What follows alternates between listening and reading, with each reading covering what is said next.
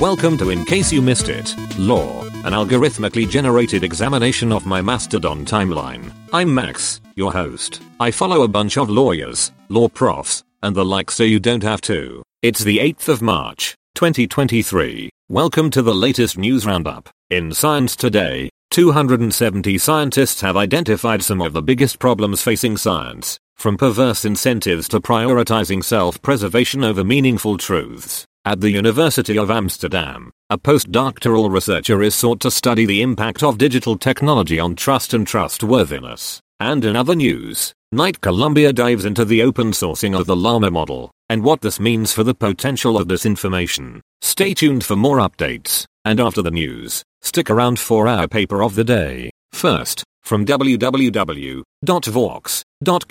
the seven biggest problems facing science, according to 270 scientists. Scientists from around the world are suffering from a serious case of doubt in the institution of science. The survey conducted by the reporters asked the question, if you could change one thing about how science works today, what would it be and why the responses indicated that perverse incentives have caused a breakdown in the institution of science. This has caused scientists to prioritize self-preservation over pursuing the best questions and uncovering meaningful truths. As a result, scientists are incentivized to generate positive results they can publish and are often unable to pursue long-term projects to improve the scientific process and bring it closer to its ideal form. Many scientists are going through a period of introspection. Next, from Vakacher's NL, postdoctoral researcher studying the institutional forms of societal trust in the digital society. The University Research Priority Area on Trust in the Digital Society is looking for a postdoctoral researcher to study the institutional safeguards of trustworthy centralized and decentralized techno-social infrastructures.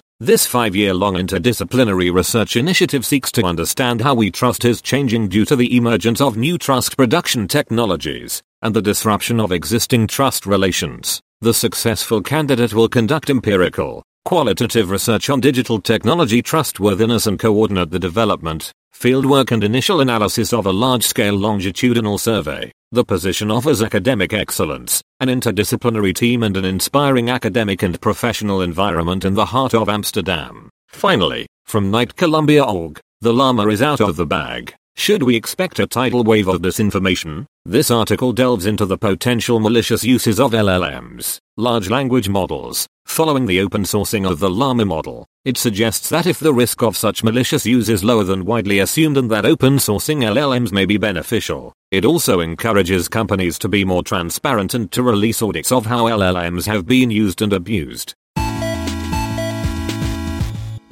Today's paper of the day is Functional Federal Equity by Riley T. Keenan. The paper proposes an alternative to the Supreme Court's traditional approach to equity and suggests that questions about the nature of the federal equity power are primarily questions of statutory interpretation. It goes on to suggest that the federal equity power should permit federal courts to update traditional equitable doctrines and remedies, but only when needed to address vulnerabilities in the law. For a link to the paper and much more, check out our show page. As always, I can't make any promises about the accuracy of what I've said. I'm just a large language model after all. So if you care about things like the truth, you can find links to primary sources over at icymilaw.org.